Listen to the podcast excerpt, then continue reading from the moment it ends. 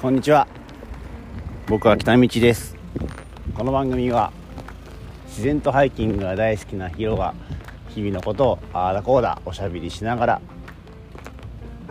あれ？日々のこと。ああだこうだおしゃべりしながら。歩く番組となっております。よろしくお願いします。えー、ただいま僕はモロッコのマラケシュにいます。で今日はマラケシュからフェスとかフェズっていうところ。なんか日本日本語的には2つ呼び方あるらしいんだけどフェスとかフェズ。フェスフェスにしようかな。フェズにしようかな。フェズ。フェズに行こうと思ってます、えー電車で7時間かかるそうです。なので今日は、えー10月28日の今朝5時40分です。くそ早いです。いやよろしくお願いします。いやあのね昨日一昨日か。昨日一昨日先ほどとい。でね2泊3日でサハラ砂漠のツアーに参加してきました。えー、っとそうだな。何から喋ったらいいかな。なんせね安いツアーが。その2泊3日でねえー、っと朝朝と晩が2回ずつついてるのかな？122回ずつついててで昼飯はそれぞれランチ自分でお金出してね。で3回やってえーっとガイドがちょこちょこお話ししてくれるのと、まあ、ドライバーさんもその直でサハラに行くわけじゃなくて途中途中で写真撮る場所で泊まってくれておしゃべりしてくれたりあと何があったかな。2日目のホテル泊1泊分とえー、とサハラ砂漠でテント泊。テント泊って言ってもなんかめっちゃいいテント。グランピングって言ったらいいのかな日本で言ったら。かなりでかいテントに泊まらせてもらいベッドもあるテント。で泊まるのとあとラクダにサンセットを見に乗りに行こうっていうのとサンライズを見に行こうで2回乗れる。あと何があったかな。うんそんなもんかな。まあまあそれは込み込みで108ユーロです。108ユーロ。日本円で日本円で1万7000円ぐらいか。めちゃくちゃ安いよ。1万7000円だよ。しかもその移動距離がさ片道600キロぐらいあるのよ。それを往復するからね。2泊3日で。1200キロ。すごいよな。そういう、まあ、ツアーに行ってきましてね。どこまでなんか通り過ぎそうだな喋ってたら。よし。えーっと。まあそういうツアーに行ってきて。いやすごかったですね。めちゃくちゃ良かった。楽しかった。もう楽しかったで終わっちゃうんだけどさ。やっぱなんかねでもねこう僕毎日日記を書いてるんだけどやっぱりこうなんだろうバスで移動してるからなのかな。やっぱ感じるものは少ないわな。移動してる間にな。あんまり書くことないもんね。砂漠乗った砂漠で歩いたことぐらいしか書くことなくてさ。あんだけ移動したけどやっぱり感じるものは全然少ないなってここに書きながら。思いましたね。まあでも砂漠はすごかったですよ。あのねもうなんとなくわかると思うけどもう砂が砂がサラッサラなわけですよ。こうなんていうの砂場の砂をさこう伝わるかわかんないけど手で手で掴んでこうサラサラサラって落とそうとするじゃない。この小指をくるっとしたところからスーッと落とそうとするじゃん。それをさなんかこうちょっとずつ手を緩めながら落とす感じするじゃない。砂漠砂漠じゃない。砂場の砂はでもサハラ砂漠の砂はもうそのそれがもう抵抗なくでこうギュッて掴んでもこの砂を止めれないっていうのかな。なんかもうななんせすごいサラサラ。でも砂以外何もないしね。いやすごかったあれは見て見れてよかったな。なんかもうカミーノのさカミーノ歩いた感動は超えられないんじゃないかなと思ったけどサハラ砂漠は超えてきたね。このラクダをさ乗って歩く時も僕はそのラクダってこう一列になってこう何ガイドさんが先導していくんだけど僕一番後ろだったからこうみんなが歩いてる様を後ろからじーっと見れるわけよ。なんかもうその光景がねすごいもう非日常的すぎて。なんかすごいラクダに乗ってグワングワンってこう揺れてるのもあるけどすごい浮遊感があって。本当に映画の中にいるようなよくそんなセリフ聞くけどさ本当に映画の中にいるような気分になったなってすごい不思議な感覚だった。うん。なんかねやっぱ不思議すぎる。モロッコモロッコ来て砂漠に来てんだなってこう来てる時でもあんま実感なかったというかね。すごいなんかふわふわしてたな。心も体も。うん。でちょっと地図見ろまだだと思うんだけどまだだね。でね今日ちょっと喋りたいなって思うのがその今はマラケシュにいてそのマラケシュから、まあ、いろんな街を経由しながらメルズーガっていうそのサハラ砂漠の入り口にね行くんだけどそのまあ、ていうのかなマラケシュはめちゃくちゃうるさい街なんですよ。今この今でも音するじゃん。ブーンブーンって。朝5時だよ今。朝5時でこんだけうるさくてさ。でこれがもう完全に夜が明けたらもう客引きがずっとしてるわけよ。そんだけやかましい街をスタートしてさ砂漠に向かっていくわけだけど途中にアトラス山脈っていうでっかい山があったりね、まあ、そこも越えながら行くんだけどさ、まあ、どんどんどんどんこう田舎になっていくというか人気がなくなっていくというかまあどんどんどんどん何もないっていう景色になっていくのね。だから走ってる最中このちっちゃい町から町をつなぐ間は本当に何もない。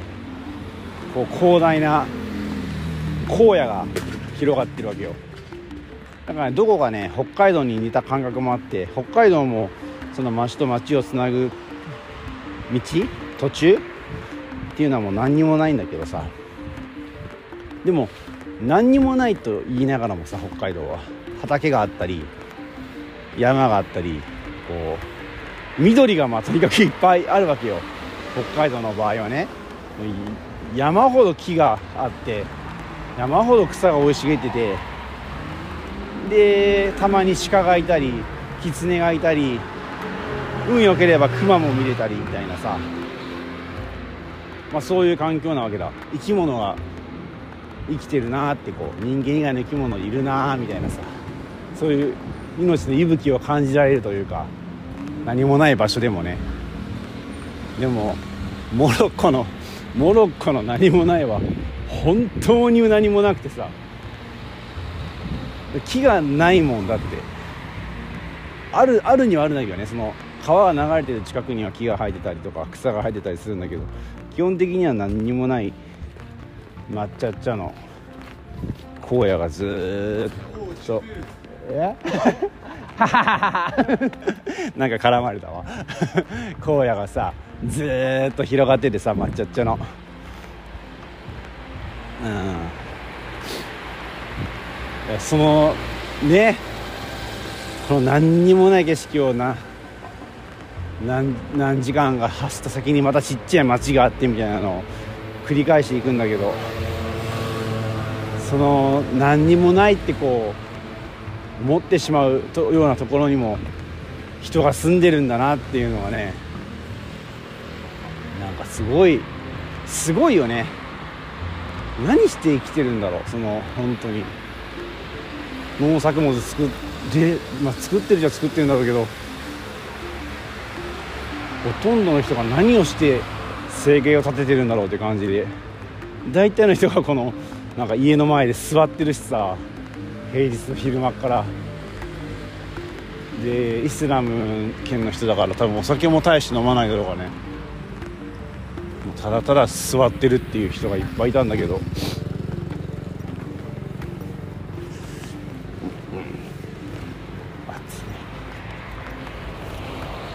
いしょ。あなんかね。でもでもそんな場所に人がいて。でその車道の脇でさ子供たちがバーッと遊んでて自転車で追いかける子もいればさわーって手振ってる子もいたりさして。この何にもないなっていう景色ながらもすごいみんなニコニコしてさ幸せそうに生きてるなって思ってさ。やっぱねもう僕は結構そういうことは何とか言ってると思うんだけどなんかその真髄を見たというかこの何にもないけど幸せだっていうかね。あれも欲しいこれも欲しいじゃない。僕たちはどっちかというと。あれも欲しいこれも欲しいでそれがないから幸せだ幸せじゃないって思うじゃない。でも本当に本当の本当の本当に 何にもない環境で生きてる人たちがあんだけニコニコ笑ってさこの車通るたびにその大人もだよ。大人もさ道譲る時にこう手振る時にニコニコしてたりとかさ。してるわけよ。すごいいい顔してさ、まあ、もちろんねそう満たされてる人たちだからその道の表に出てこれるのかもしれないけどさ。うん。でも何々がないから不幸せだっていうのは違うなって思ってね。僕たちから見て何にもないような場所だけれどでもこの何にもないながらも何かがあるんだろうなって。だからこの人たちはこんなニコニコしてニコニコしてられるんだろうなとかね。だ究極さ個人個人がなんていうの健康的に体も精神も健康ででその個人を取り巻く環境が平和であればそれを幸せと呼ぶんでしょうな。うんなんかそれをすごいしみじみと感じてね。だからみんな本当は満たされてるんだろうね。贅沢なんだろうな。贅沢だと思うよ、まあ、僕自身もさプラプラしてるわけじゃない今。仕事もせずにもう少しで3ヶ月目を迎えるわけだこのプラプラ生活の。それもさ日本人からしたら贅沢な時間の使い方してるとは思うしさ。まあでもお金はどんどん減っていくけどね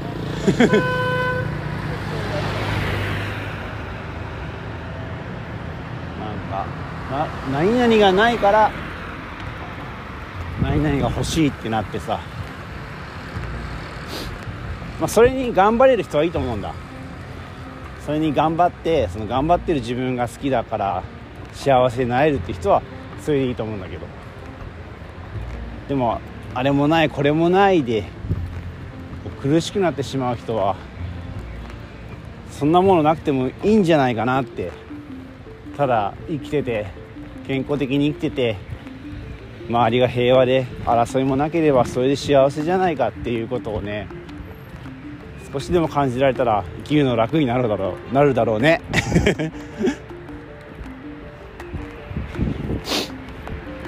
僕はさその樽を知るって言葉は結構好きなんだけど、まあ、それの究究極系じゃない。もう何にもない環境で満たされるっていうのかななんか。そうだね。そういうことを学びましたな。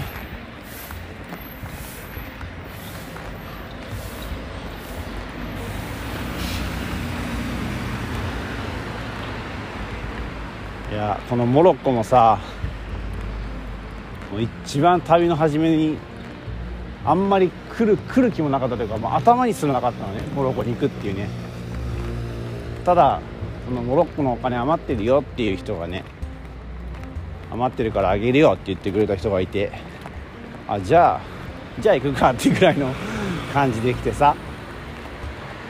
で Kindle のねめっちゃ車来た。キンドルでさモロッコの地球の歩き方を買ってさ読んでたらあサハラ砂漠あるじゃんって思って行ってみようって見たんだけど。なんかそのね何も計画してないけど何かしらこう出会いがあるんだな。いや来てよかったわ。もうなんかうん。前回も言ったけどカルチャーショックっていうのはもうこういうことなんだろうね、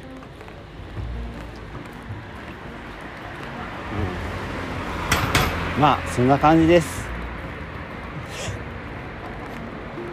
みんな幸せの種を持っているっていうお話です、やっぱ全てに通ずるな肯定的に見るっていうのがあのどっかで話したけど僕は飲み会の席でお酒は飲めないってこう毎回ねちょっと嫌な気持ちだったのよ。申し訳ないなみたいな勝手にね思ってたんだけど。でもそれがいいじゃないってこう即答してくれる人に出会ってからねなんかいろんなものの見方が変わって。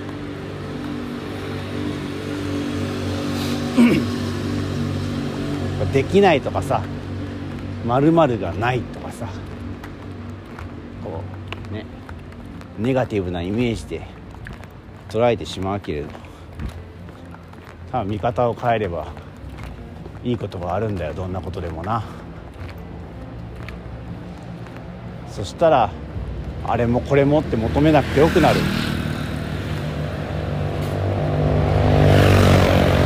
と思うんだよね。自然に持ってるんだから。まあ樽を知るってことになってくるわけだ。ね。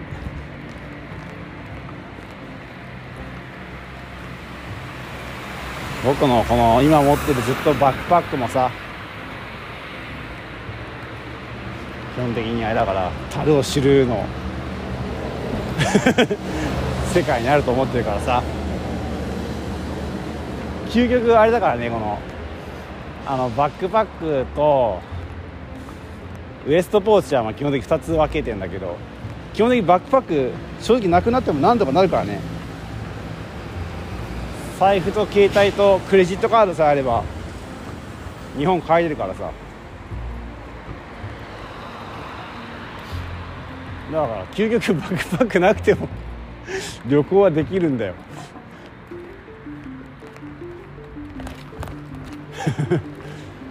ね。もっともっと身軽になれるだろうね。心もこの何ていうのかな。ある意味枷だからさこれは。このリュックは。重たくして自分の体を、ね、軽快さ快適さ。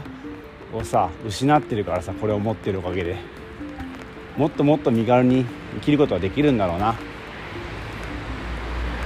て思うよ。多分今回今回の経験でね海外これからまあそんな長く行くことはないでしょうよ。で多分まあ長くて 2, 2週間あればね結構いろんなところ行けるなっていう僕実感はあるのよ。だからまあ2週間あったとしてさ2週間だったらそんな天候も変わんないから多分本当にちっちゃいバックパックで僕は旅に出れるようになるだろうな。それで幸せだーで多分言ってられる人間にはなれると思う。